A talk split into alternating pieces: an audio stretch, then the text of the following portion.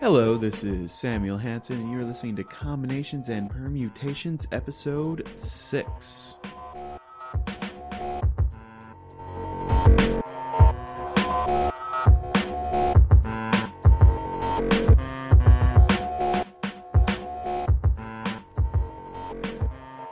On this week's episode, we spend all of our time in Thought Experiment World, where we talk about infinite monkeys, what is art, nuclear power, and an island for all those philosophy majors.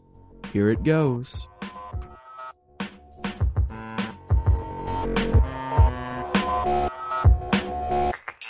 Hello and welcome to Combinations and Permutations, the elite math podcast from UNLV.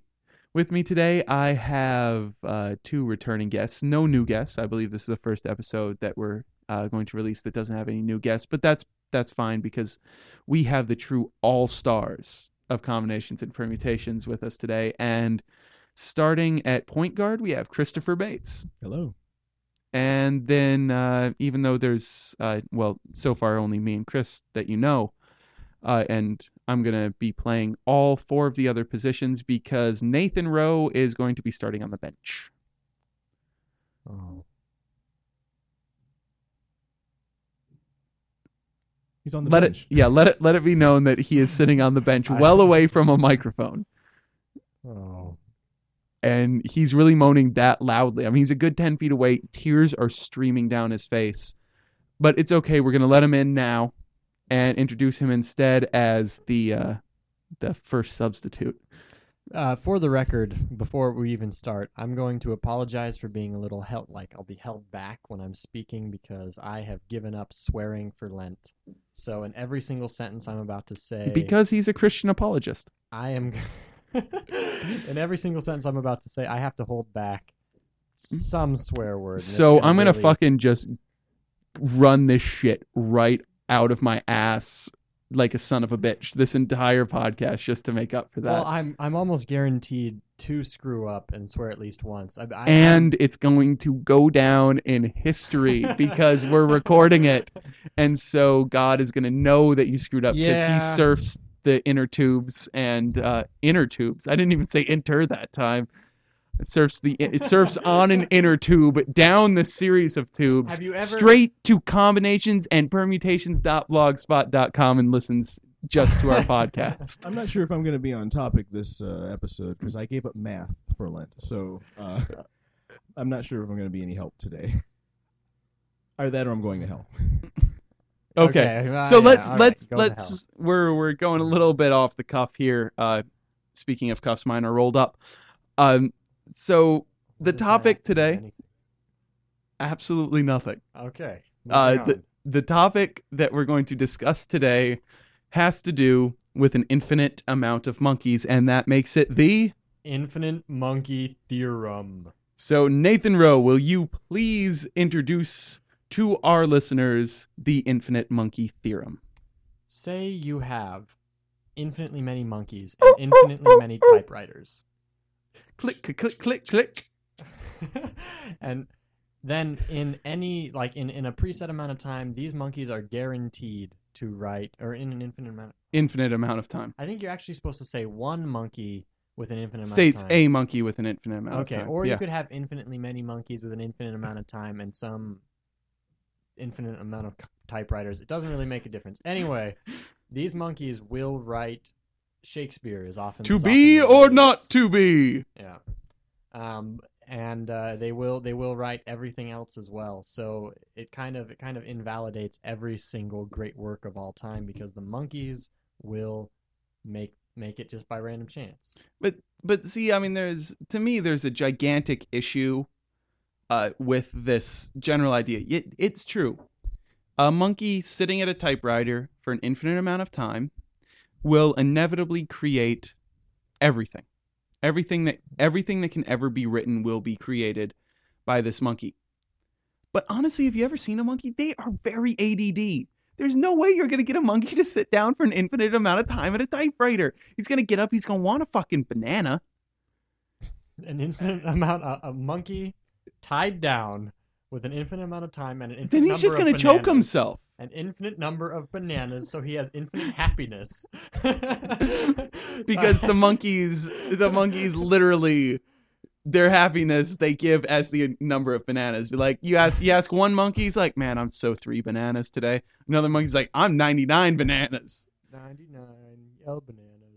And then it actually turns out that he just did a few shots of 99 bananas. You can make a keyboard out of itty bitty little bananas. One banana. Then he's gonna eat it. And then every time he picks a banana off the keyboard, that's the button he types.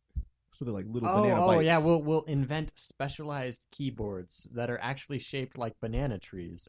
And when the monkey pulls a banana off the tree, it hits that key. He's going to get pretty full, though. Well, okay. He's got an infinite amount of time he can digest. And... okay. As the Wikipedia entry really wishes to state here, in this context, almost surely is a mathematical term with a precise meaning, and the monkey is not an actual monkey. Rather, it is a metaphor for an abstract device that produces random sequences of letters ad infinitum. Really, like, did people not understand that this monkey is a fucking thought experiment? Like, man, I'm really gonna get this monkey. I'm gonna sit this monkey down at this keyboard. Monkeys die! Like, I mean, as soon as you hit infinite amount of time, obviously your monkey is dead. Yeah, in fact, it might have even been put to death for ripping a face off. Do we really have to go there? I figured, why not? I was that even a monkey? I think it was a chimp. Aren't chimps monkeys? No, they're actually not monkeys. Chimps are grade 8s. I don't know how great that is. They don't have tails. Great apes do not have tails. Yeah. Monkeys have tails. Monkeys do have tails. So people are monkeys, or descended from monkeys. We have a tailbone. No, great apes have a tailbone as well. So they're closer. They're closer, genetically closer. Genetically closer because they through evolution they got rid of the tail when they no longer needed it. Right. So our closest common relative is tailless. I think, I would imagine. Or, you know, it's your parents. Thanks. Yeah, you're welcome. So apparently people have been talking about this idea for a really, really long time. As a matter of fact, the history of statements like this, there's variants, multiple, infinitely many typists. Target text varies between a library and just a single sentence.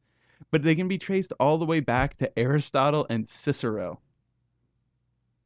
Damn. Yeah. So well, what did Aristotle use as his metaphor? I don't actually know. Hammer and chisel or something? Yeah, given an infinite amount of granite and a monkey with a hammer. Well, I mean, he probably wouldn't have done monkeys. I don't even know if he had monkeys in Greece, so he probably would have said... Yeah, they did. Dude, they traveled really far. The Greeks traveled. I mean, think about Alexander the Great. Yeah, Alexander the Great definitely conquered some of Africa and Asia. There's monkeys in Asia. Some of Asia. But elephants would have been more fun, you know. And you had an elephant with a chisel. Well, obviously, you can't use chisel because it has to be something that can be chosen at random. Okay. It can't be something that actually you have to create because, I mean, with a chisel. You actually have to make a shape, and that shape has to be in your head. So you can't just expect a animal, you know, at least that's the metaphor we're going with. Could have been with an infinite amount of tiles with the letters on them in a bag being chosen out by a monkey. Oh, okay. So 26 faceted polyhedron, a regular polyhedron, although I don't know if those exist. Was the Greek alphabet 26 lettered? Oh shoot, I forget. Alphabet. No, it's like 7 or 18 letters or something like that. It's a couple short. I don't remember which ones they're lacking. I don't know. Is it case sensitive? Oh, that's a good question. Is it case sensitive? How can a monkey hit the shift key and it would have to hit two keys at the same time unless the caps lock was down. I guess we'd have to make it not case sensitive. We'll just remove shifts. There's 24. 24 Greek 24. Letters? Alpha, beta, gamma, delta, epsilon, zeta, eta, theta, iota, kappa, lambda, mu, nu, z, omicron, pi, rho, sigma, tau, upsilon, phi, chi, c, omega. Those all sounded legit, except for z. I didn't know that z was a... z is xi.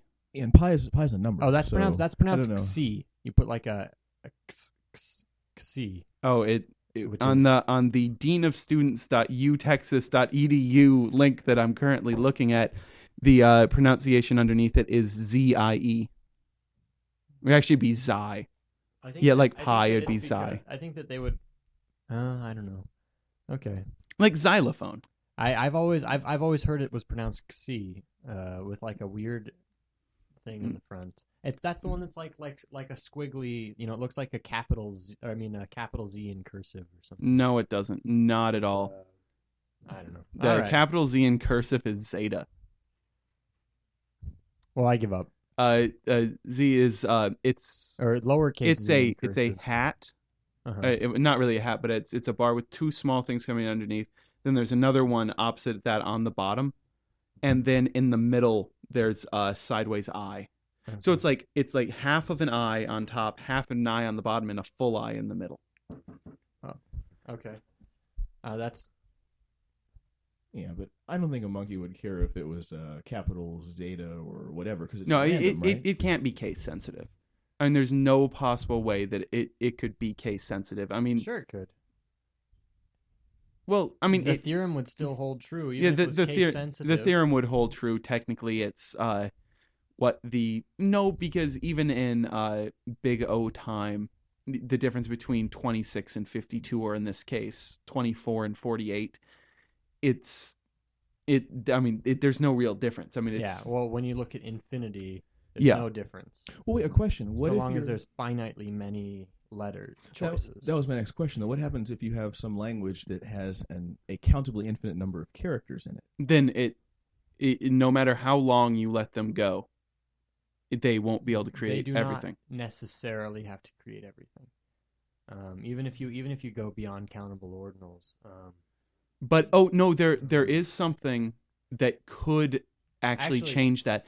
If there is a finite amount of grammar rules and you require that in this, instead of having an infinite amount of grammar rules or letting them choose whatever they want without access to grammar rules, you could modify it to a countably infinite language with a finite set of grammar rules which are preserved in this, metaphor, so that this monkey at the keyboard has an infinitely sized keyboard, but has a finite amount of grammar rules. Like, say, when you hit one of the keys, there's only a finite amount of other keys that you can use to follow it. Oh.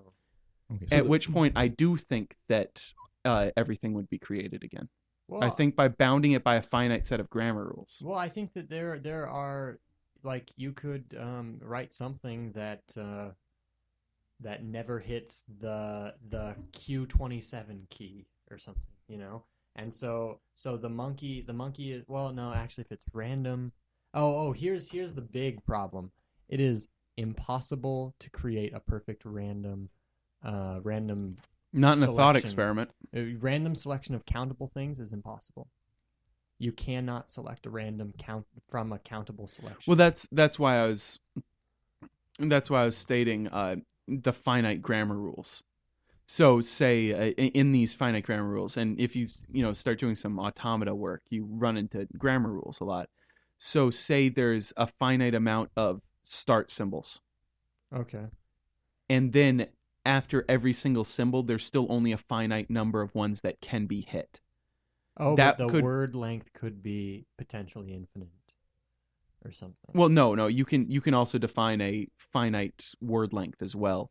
Well, then there's only finite there's finite options. If there's finite at any step and it's only finitely long. No, but the alphabet is still infinite. That I don't think that's possible. Yeah, of course it is. What's your first choice? Your first choice is one of finitely many. Yeah. Your second choice is one of finitely many, depending on the first choice. your third choice is blank, and then there's some longest word, 52 letters long. But the thing is, I mean, omega itself is simply the union of all of the finite sets. Right. But you said bounded word length, but so there's unbounded word length. Well, no, it doesn't have to be unbounded word length. Why does word length have anything to do with the number of symbols in your alphabet? Well, I'm just saying that it's not possible to use all of those symbols in a single word due to the finite grammar rules. Okay. Well, all right. I was misunderstanding. I'm thinking that we're not in set theory. We're in language theory right now. Well, a question though. I mean, okay, so we got this monkey or monkeys, and they've typed, these manuscripts, an infinite number of them. So who's going to take the time to sift through all the manuscripts to find Shakespeare? Well, if there's a monkey that's willing to sit at a typewriter for an infinite amount of time, I am now going to posit that I can add to this theorem without changing the results an infinite or a copy editor that spends an infinite amount of time parsing these typed pages, finding these works. Now, sucks to have that job. Yeah, but does it in any way actually affect the problem? No. I mean, there's no reason. It's just just saying it in an infinite amount of time with a typewriter, it will happen. Yeah, whether or not it is ever interpreted, it happens. What are some of the applications of this theorem? I mean, like in the real world. I hate to bring it back to the real world, but I mean, how is this applicable to, say, the field of cryptography? It's proof that that there's nothing special about Shakespeare. He's no better than a monkey, and things like that. I don't know. It's been used in a way to argue that there's no such thing as creativity. Well, I mean, if we were to literature, at least, if we were to think of Shakespeare's brain, that has nothing to do with it. This is probably the first and only time I'm ever going to have to do this. But I'm going to bring up an argument by Christian apologists to actually agree with it. Wow. That's this is an argument by Doug Powell that says even if a monkey accidentally types all the letters of Hamlet, it has failed to produce Hamlet because it lacked the intention to communicate. To me, that's an important thing. There's an intention behind the creation of art. Okay. And it's all, to me, I mean, I had to deal with the question of what is art in a class that I had as an undergraduate. It was a fantastic class, but this question, it was on the first day of class too. We walk into class and the professor asks us, what is art? Oh. Talk about a question from hell. It would just, like, especially if it was an undergraduate class. Yes, yeah. I mean, and a room full of undergraduates trying to sound philosophical. It was a 300 level humanities course, and the people in there were actually it wasn't a lot of philosophy people. It was mostly English people, some art people too. Visual art people. And the only definition that I could come up with that would satisfy me was that it is the creation of anything with the intention of the person creating it to be art. Which is in definition, but so is everything. Yeah, but I mean, that is the singly most broad definition.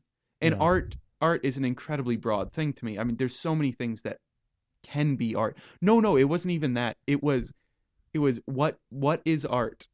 My definition was actually broader than that. What is art? It is anything that anyone perceives to be art. Okay. Yeah, that's even broader for sure. Yeah. Well, anyone. So if the creator perceives it as art, then it is then art. It's art. If someone walking by perceives it as art, it's art. Because there's some things that are definitely created, and the creator is not carrying the intention that it be art.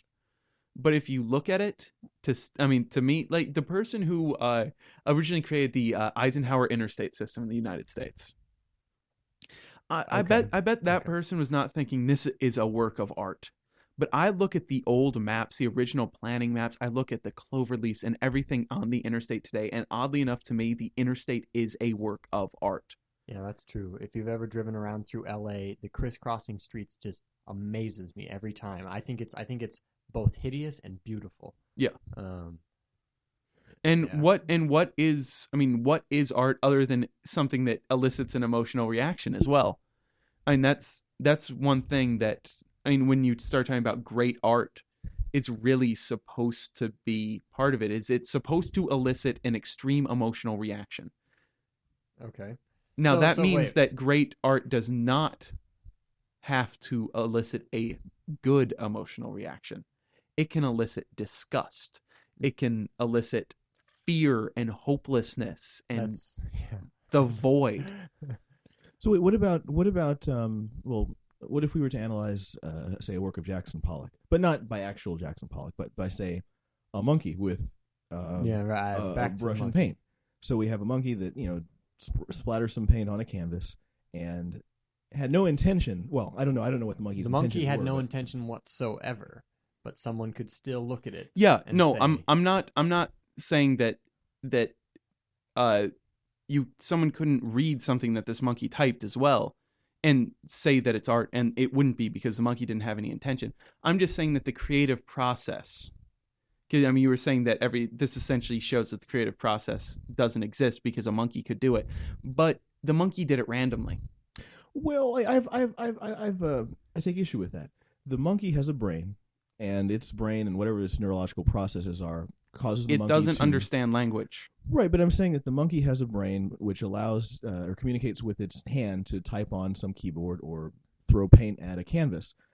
Shakespeare has a brain, and it communicates with his hand, which allows him to write a manuscript, a play, a text. The monkey's brain and Shakespeare's brain are made up of the same basic stuff: protons, neutrons, and electrons. They've got synapses. They've got, you know, neurological connections. So why is Shakespeare's brain, why does that all of a sudden have intent and the monkey's does not? Because of sentience. Because of this weird chemical reaction, chemical, electrical, biological, magnetic, physical, whatever the hell gives us consciousness. And we have this ability to have intention. And it's possibly the most human thing that we have is the ability to have an intention to do something, to be able to think about it beforehand, and it's going on in our higher brain functions. It's not a lower brain function. A lot of times, you know, we have monkeys and everything that can do a lot of amazing things, but it's all trained. But it's a lower brain function because they do those things because we give them bananas. But we should be able to quantify the intention, the higher level functions. We should be able to, well, at some point, we should be able to quantify what we mean by. I think we will be able to. It's just neurochemistry and neurobiology is not anywhere near. Yeah, I think it has something to do with being able to monitor your own thoughts with thoughts. So to be able to think about thinking, to be recursive, to be self-recursive, and more or less. And I think that like you could train a monkey to do addition. And he could add. Yeah, numbers. We have. I think a monkey could do addition. He could follow those things out, but he could never really think about what he's doing or extend addition and things like. Well, I mean, I wouldn't say that, but it still wouldn't be. Yeah, I don't know. It's a very difficult thing to. Since we talked about the idea of a Christian apologist, I didn't actually go into the argument that he uses, but he uses the parallel implication that because the monkey had a lack of intention, and this is not part of his argument that I happen to agree with at all, but, you know, no intention to communicate, and therefore it failed to produce Hamlet since it didn't have the intention to produce Hamlet. The parallel implication is that natural laws could not produce the information content in DNA, but Richard Dawkins... Thank you, we're starting to deal with people I'm more comfortable talking about. Also uses the typing monkey concept to say, well, if a monkey could pop out Shakespeare, obviously random mutations in genetic code can create the complexity that we have now. And inevitably will. Exactly. Given enough time. Now, but, given enough time and the material to begin with. But genetic mutations are never random completely. I mean, the mutation itself might be random. Well, whether or not the mutation is kept surviving. But that's not part of Dawkins' argument. Given enough radiation, because radiation is a very important part of, evolution in the end, small doses, enough to make random flips in the DNA sequences that cause random mutations. His argument is not that all of these incredibly random things create what we are, but you need that random element to create some mutations that end up getting accepted into the gene pool. Right. Not that all of them get accepted, because they don't, obviously. Natural selection is incredibly important, and it's what makes us fit to survive. But what makes us possibly become or get an adaptation that makes us more fit can be random. Yeah. Yeah. Or get cancer. Not all mutations are good. They're hand in hand. Cancer and evolution. Thank God for cancer.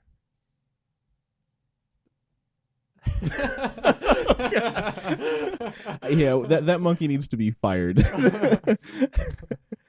Now, see, I want to hire one of these monkeys to write a paper for like an English class or something. Maybe you could write a program for me, Nathan, to just generate a bunch of, I don't know, just some random manuscripts, and then have another program actually parse through them. That'll be the copy editor, to find one that's appropriate. It fits the grammar or syntax rules of English, and then I'll turn that in. Here's the thing: if you are capable of writing a program that copy edits and finds something appropriate, why can't you just jump straight to writing what's appropriate? Well, I don't have time. I'm too busy. I mean, write a program that jumps straight into instead of doing a random choice and things like that, it just starts from scratch and builds Shakespeare. That would be HAL or something. Yeah, I would just have an AI. That in order to produce the copy editor, you have to be able to produce the human mind, more or less. Even to sift through the randomness, you need to have intelligence and creativity. Yeah, but I mean that's just a statement that really works if we're assuming that we're looking for something that's written in the language that works under the grammar rules that we know and understand. That's the thing. I mean, it just depends on the pattern recognition.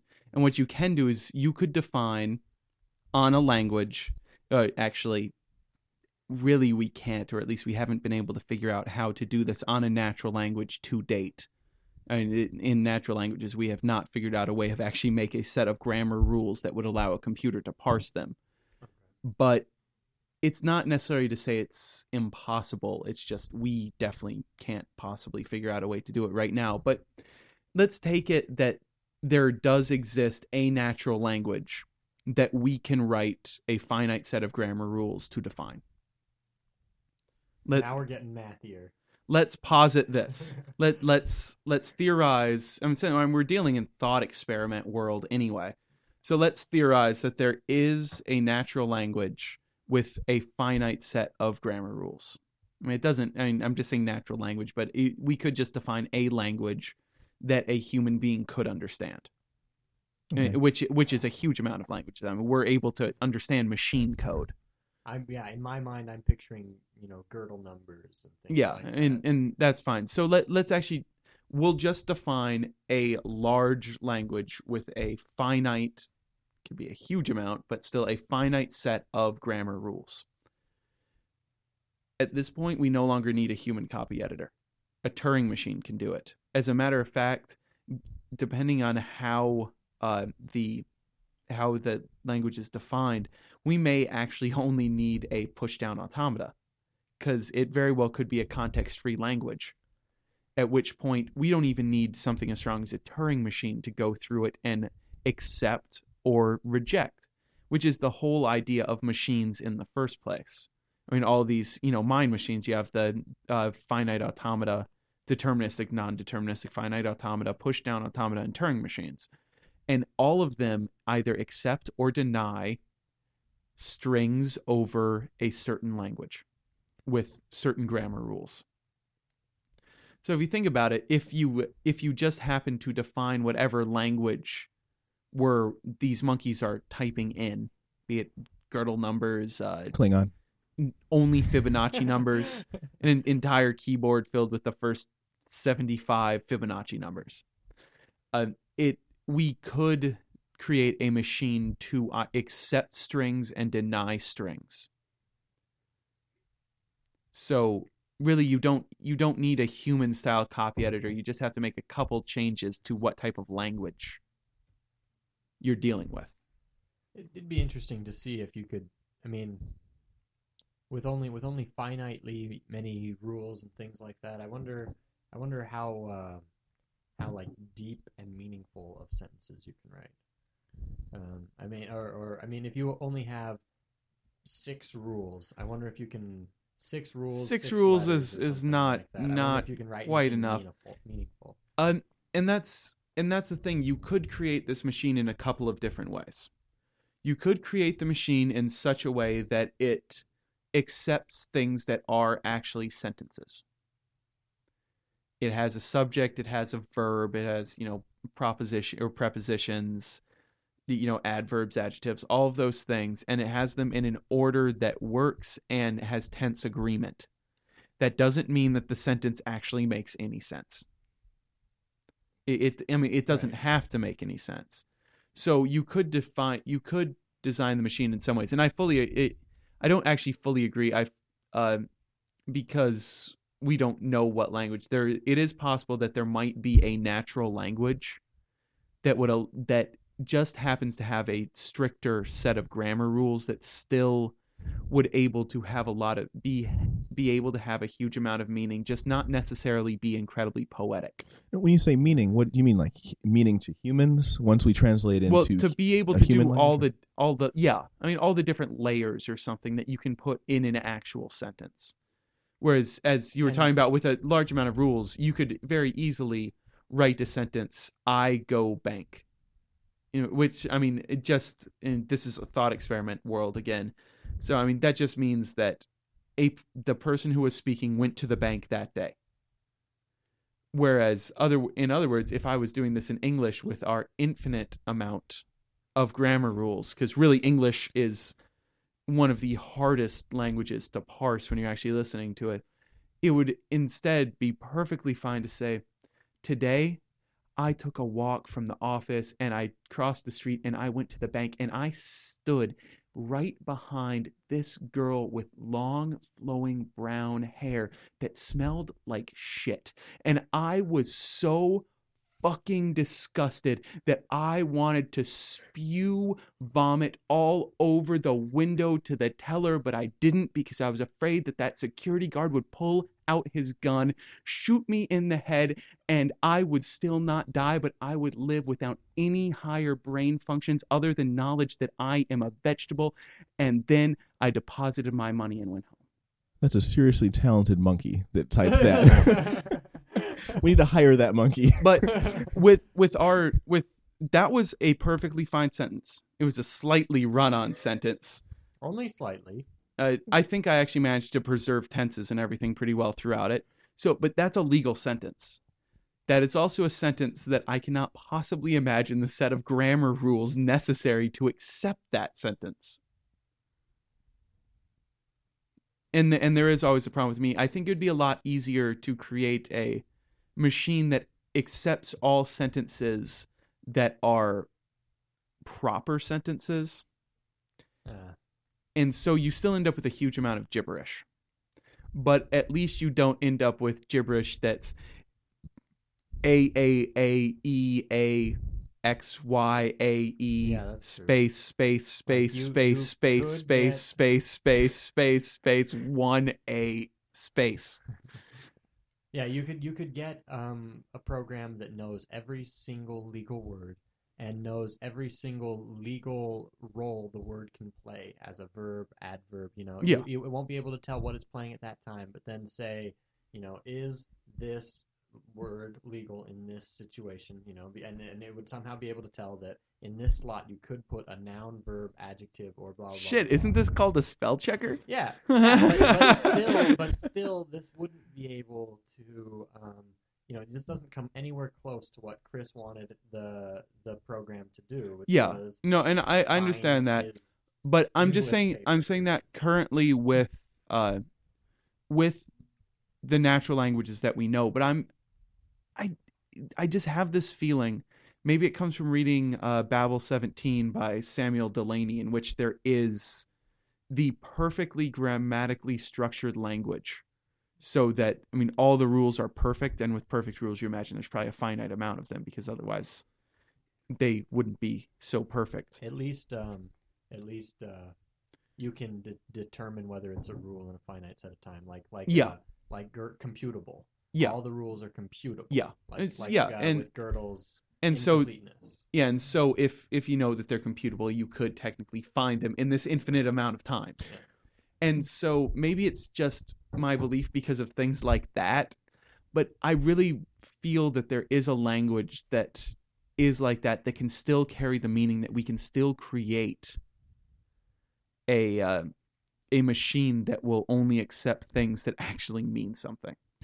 I mean, will this language, if we can find it, will it be able to represent or express every human sentence?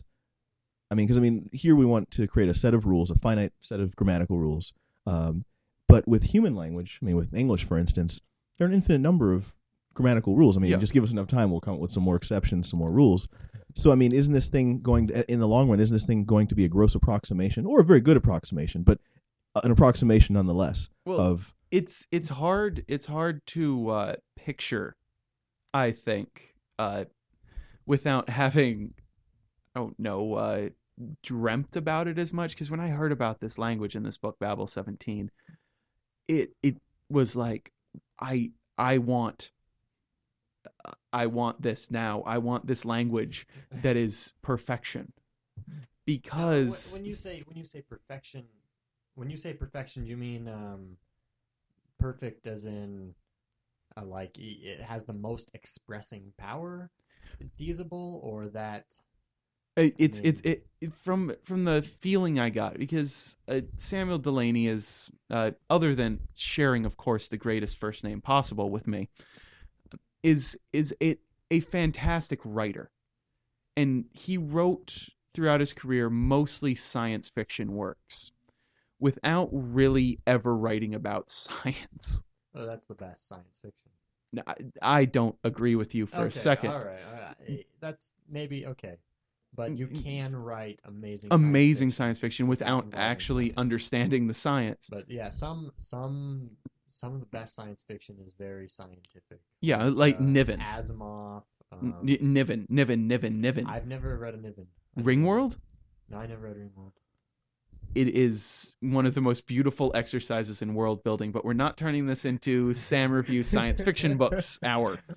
This is still about, we've made it into language theory, but we'll deal with it. And so he's a very expressive writer, and so he never really clearly defined the language. Other than obviously being impossible because it was perfect. Yeah. But he kind of explained it through the eyes of a linguist. And this linguist first heard the language, was completely unable to understand anything that was said, but she was completely enamored and moved by it, because you could tell just in the sounds that were coming out that made up this language. Because, it was an alien language, blah, blah, blah. And so, she didn't write, there weren't even words or letters that it's just phonemes.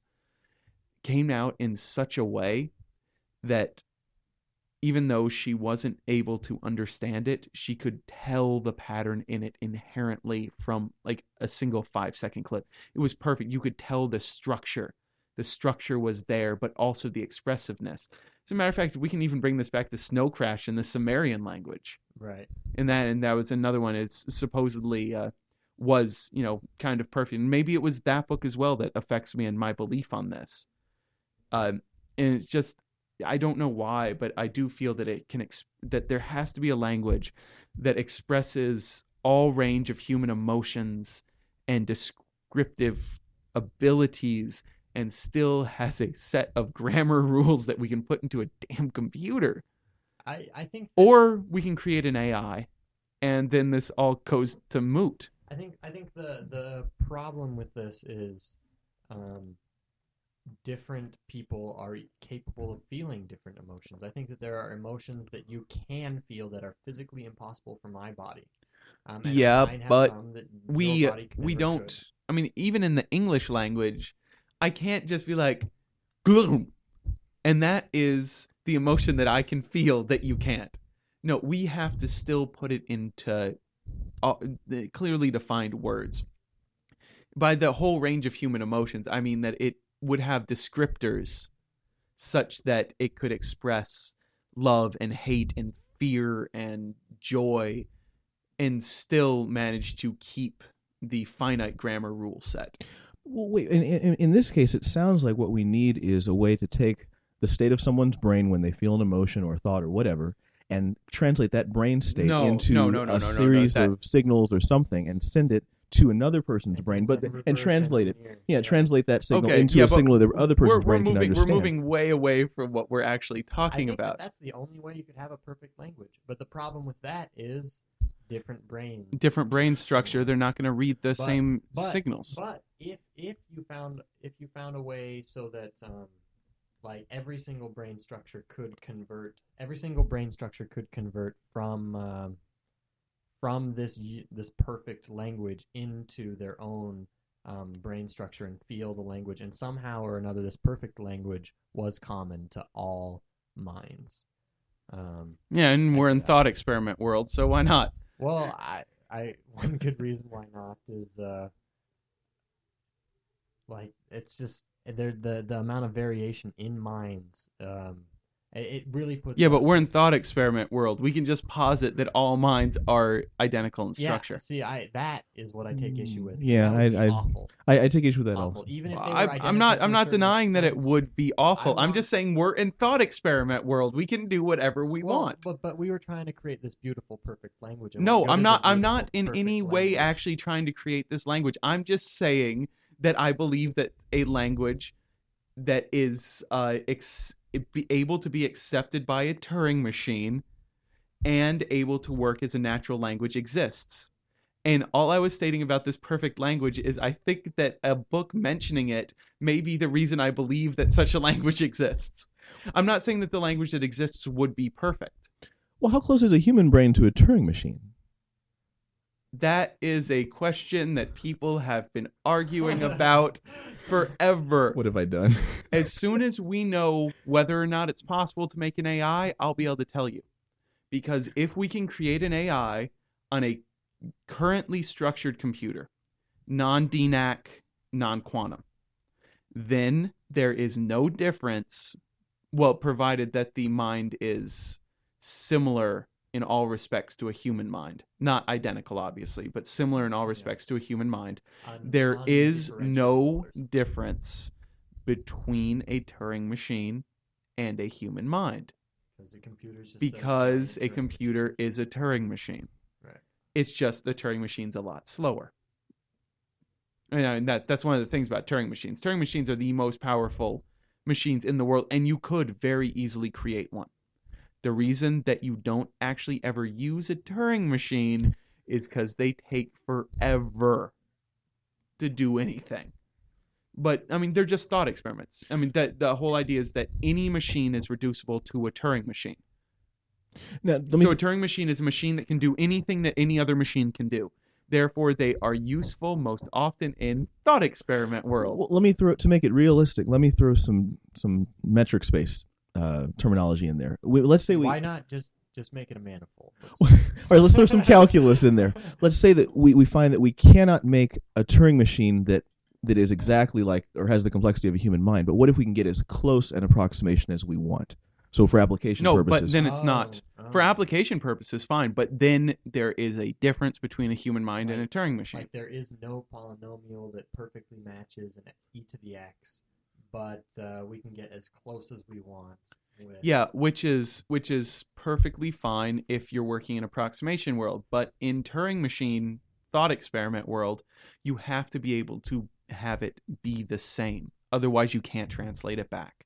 So if you can just really closely approximate, infinitely get close to it, but not quite get there, it's asymptotic, then Turing machines and human minds are different. But then, I mean, isn't the human mind like that? I mean, aren't human brains like that? Compare my brain now, the state of it now, to the state of it 2 minutes ago. Of course, there are going to be subtle differences, but those differences are what allow me to evolve as a person. Right, but grow both states were possible within the realm of human minds. And we're saying that the state your mind is in right now would be impossible by any Turing machine. You could approximate it, but if you stop at any point, you're different. So the Turing machine is never actually equivalent to a human mind. Yeah, it has to be equal. Not by limit equal, but equal. Identical. That would be a tough computer to build. Well, no, it might not be. It might very well be the case that human minds are finite.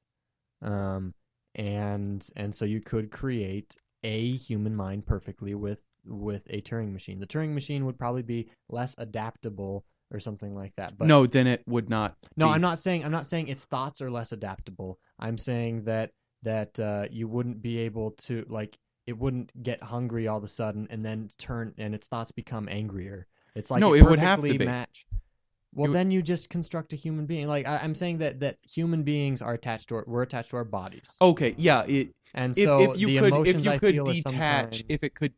you could detach the brain from the body. So the brain is purely a thinking machine. Yes, right. Right. From Teenage Mutant Ninja Turtles. No, he still had to eat.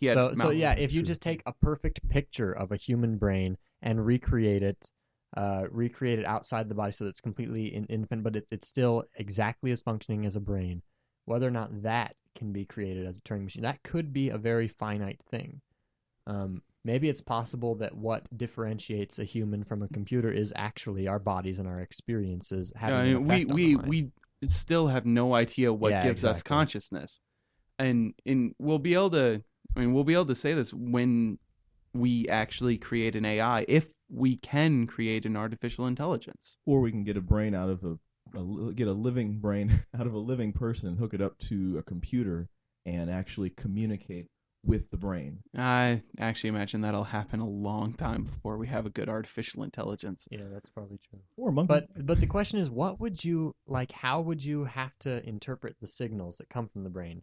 We need a full map of the human neural network before we can even start thinking about that. But imagine if you just had like a random source that was throwing information. Is there some perfect language to write it down in? Like, could you gather all of the information given in like ones and zeros like a computer does? Could you perfectly grab all that information in any form whatsoother? We do a huge amount of trace on neural activity already, and we do those traces using computers. So we can take a scan of a brain in an instant and store all of the data that is currently in that brain in that second, or in that millisecond. And store it as ones and zeros. Yeah, we store it on a computer. Right. I think that it's, well, it's not perfect. Doesn't contain all the information. No, but I mean, it contains, locations and intensities of all firing neurons. But we would also need we can get the concentrations of different chemicals that are in the brain also. But we can't do those using a scan because the chemicals won't pick that up. These scans you're saying can see every individual neuron. I believe so. That'd be pretty within the limits of the Heisenberg uncertainty principle. Well, yeah, of course. Yeah. I mean, we do have to live within. We're not in thought experiment world. We're in actual real world where quantum mechanics fucks everybody up. God damn Heisenberg and Schrödinger. If they wouldn't have existed, we wouldn't have all these problems, because physics is created. Physics is very much made up. It's all bullshit. Thought experiments gone wrong on Fox when thought experiments attack. And on the first episode, we're going to give you pictures of Hiroshima and Nagasaki. I think I just went too far. E = MC². It's a bitch. Either that or it's a very clean form of power. You just have to find a place to put the waste. Yeah, but the amount of waste it creates is so minuscule compared to... Oh, we need nuclear power. It is the only, or it's the cheapest form and also the cleanest form of energy that we have to use while we create the truly clean sources of energy. And we can also now create nuclear power plants in a very short period of time. The building time is very small. They're not very expensive. They cost about the same amount that putting up a new coal-powered power plant is. Yeah. And so we can create these things essentially on the fly to meet demand as we move the power from fossil fuels to solar, water, wind, all the other forms that we can use that aren't going to pollute the fuck out of our planet. And we can use nuclear energy to facilitate that transfer, because nuclear energy, significantly cleaner than fossil fuels. There is very little wrong with nuclear energy. People take issue with the danger, and there's some waste, but the amount of waste. Well, it's the energy to waste ratio to most people is like though 1/100. And if you think about the majority of people in the United States that are currently alive, that are alive now, think of which subset of that set of people make our decisions. And now think of the percentage of those people who had to practice duck and cover. Yeah, I realized that was another thought experiment. We're supposed to be in the real world. But how many of them remember 3 Mile Island and Chernobyl? There's this very inset fear of all things nuclear that was created, one, by intense propaganda, and two, by actual real meltdowns. Right. And these people grew up with that. Yeah. And so I understand where this fear comes from, and it's going to have to be people of our generation, the generation directly before us too, who did not grow up with these fears, that are going to have to push for this obvious truth. How the fuck did we even get on nuclear energy here? I don't know, but I definitely think that one thing I want to say before we move back is nuclear energy is the only feasible current source of energy in space. Well, solar. It's the only feasible in large-scale thing to use on the planet Earth right now. Well, yeah, I mean, the amount of oil you would, like, if you wanted to do anything that required a lot of power in space, you would have to ship it all up there and things like that. Well, everything in space is the majority of the energy that we're going to use in space. We're going to get from solar. Solar now because we're still staying inside solar systems. Well, yeah, in between solar systems, we're going to have to come up with fusion. Well, yeah, nuclear energy, like they've said, if in the perfect amount and things like that, you can still only get up to 13% of the speed of light. Yeah, and but if we're still talking solar system stuff, it's really easy to solar power when you're outside of an atmosphere. A lot of that energy gets sucked up in the atmosphere, right? And also, and by all those monkeys that we have up there with typewriters. I mean, it's really, I think that could actually cool down our planet. We just need an infinite number of monkeys in outside of space, because they'll just reflect the light right off of them, right? If we can solve global warming. If we can get this AI that you're talking about that understands human language, I mean, can it also do mathematics? Or could it do mathematics? When most of the time when someone posits an AI, it's not the thing that they think of it doing. Is very, well, a lot of times, I mean, because you have the Turing test, which is, you know, testing whether or not it can talk to somebody else. But a lot of times they feel that the true test for an artificial intelligence will be the creation of new mathematical theorems. Completely new mathematical theorems. But then the bigger question is, will it be able to interpret its creation as well? Well, yeah, like, no. Will it be able to intentionally create new theorems, or will it, because they've got those random theorem generating programs? Yeah, no. The idea is that it would create and prove and interpret to applications. Yeah. Its own created theorems, because one thing about an artificial intelligence, it's still mechanical. And so what does a machine understand better than math? What does a computer understand better than math? Nothing. Well, it understands arithmetic better than anything else. It does not understand anything beyond that.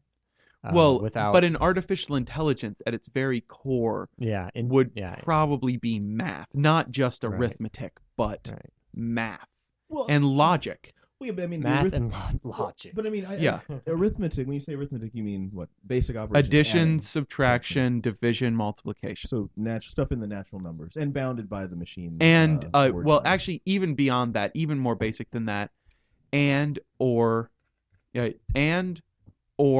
not. That is the true basis of a computer, is the Boolean logic operators. Right. And which can be strung together to get addition, subtraction, multiplication. And addition in binary can easily be turned into multiplication. Now, take a person, take me for instance. I'm made up of a finite number of protons, neutrons, and electrons. The number of states that finite number of particles can be in is also, it might be infinite. But I always argue that it's infinite.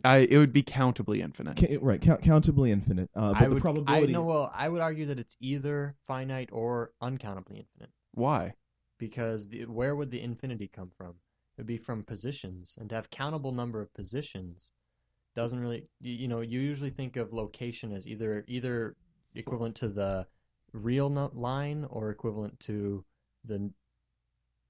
Yeah, it's either the real line or it would be like a finite and a finite. The energy states of the electrons, or the energy states of each system of each particle, is also a degree of freedom. So, but the energy states are eigenvalues from the Schrödinger equation. So, but I guess the point is there's some large number of states that I can be in, and that's it. I mean, so whatever that number of states is, if it has a maximum, a finite number of states, then that's the largest number of integers that I as a person can represent. So it's like my word size limit, or word limit for a machine. So if that's a large enough number, then we just need to construct a computer that has a word size of that. Well, I mean, that's kind of the, at least an argument that I've made, is that we'll be able to do a human level artificial intelligence as soon as we're done mapping the human's neural network. Because we run artificial neural networks on machines already. We can run the entirety of the fruit fly's artificial neural network. We're pretty close, I believe, to being able to run or we're within 20 years of being able to run a mouse's artificial neural network, and probably 100 to 1,000 years, depending on how quickly technology jumps, and also quantum computers could throw everything and make it 20 years from now. Mapping a human's neural network. And if you're right about the idea of states, as soon as we know where all those states are, what all those states are, then yeah. And I've long argued with philosophy majors, all of whom have read Sartre, about artificial intelligence, and they're all like, no, Jean-Paul Sartre says wrong, can't happen. And then I remind them that they're obviously machines because they can't think for themselves. Yay. I really like philosophy classes because when I'm taking a new class, then it brings new questions to mind that I never questioned. Like my favorite... Philosophy classes are good for exactly one thing. Questions. Right. Right. But then trying to apply it outside of the class just doesn't really work. Well, I mean, it's not even the application. It's just the people. That's true. Philosophy majors are... I don't know where they come from, but I wish they would have gone back. Can we annex an island and just send all the philosophy majors and professors over there? Well, some philosophy majors are pre-law. Philosophy is a popular major before going to law school. Need more lawyers? No, I'm just saying that those philosophy majors at least are quasi in their right minds. They're not. I mean, they're not the people who we're talking about. Yeah. Okay. How about any philosophy major whose intention is to do one of two things: write a philosophy book, or become a PhD or masters of philosophy. We send those guys off to an island where they can live, and every once in a while we'll import their books to get their questions, but we'll demand, we will only import their books if they spend the first 3 pages or so listing off every question that they cover in the book. That way, when we buy the book, we can rip those 3 pages out and recycle the rest of it. Good. Yeah. Good. Okay, we're all good on that. All right. Yeah. So we're gonna end this podcast with the abolition of philosophy. Oh no, not the abolition of philosophy. Everyone is allowed to still have philosophies and think about philosophies. Just don't formalize it. And so our policy decision, our policy recommendation to the administrations of the entire world: create an island, preferably made of garbage bags. We have a lot of garbage bags. What are we going to do with them? Just dump them, make an island for the philosophy people in the middle of the Pacific Ocean, where we then ship all the philosophy people out there and let them live their merry lives. Obviously, we're not going to have any philosophers after one generation because there's going to be 2 women. Because the only department in a university that has more guys in it than the math department is the philosophy department. That was not true in my philosophy classes here. How many of them were philosophy majors? I at UNLV they allow you to take philosophy 101 and then 400 level philosophy, which would have nobody in it except philosophy majors, and then the freaks and me, who might be included with. They were all pre-law. No, some were pre-law, but there were a lot. It was the classes, at the very least. I can't prove that they were mostly philosophy majors, but the classes were more than 50% women. Okay, well then they're gonna make some good lawyers. So they're gonna do all right, but it's still even if it will not destroy them after one generation, it is still the official stance of the Combinations and Permutations podcast to ship all philosophy majors unless you happen to be philosophical logic and working with set theorists or other mathematicians. You guys are all right. You can stay. To this island made of garbage bags in the middle of the Pacific Ocean, where they have to write all of the questions that they cover in their books in the first 3 pages. And we will import their books once every year. And I think that's a good point to end it. Everyone, I hope that you email us, combinationsandpermutations@gmail.com. Visit our blog at http://combinationsandpermutations.blogspot.com/. I don't know why we need that last slash. It always tosses it in there. You don't really need to type it into the browser, but it's always there. And, become friends with us on Facebook and MySpace, or join our group on Facebook, become friends with us on MySpace, and leave some comments. And I hope everybody has a fantastic week. Well, that's it for another episode of Combinations and Permutations. If you want to get a hold of us, please email us at combinationsandpermutations@gmail.com. Also, check out our blog at combinationsandpermutations.blogspot.com. This episode has been licensed under a Creative Commons Attribution Share-alike license. All the music that you've heard on this podcast is from SP12. If you like what you hear, go check them out at opsound.org. Thank you for listening.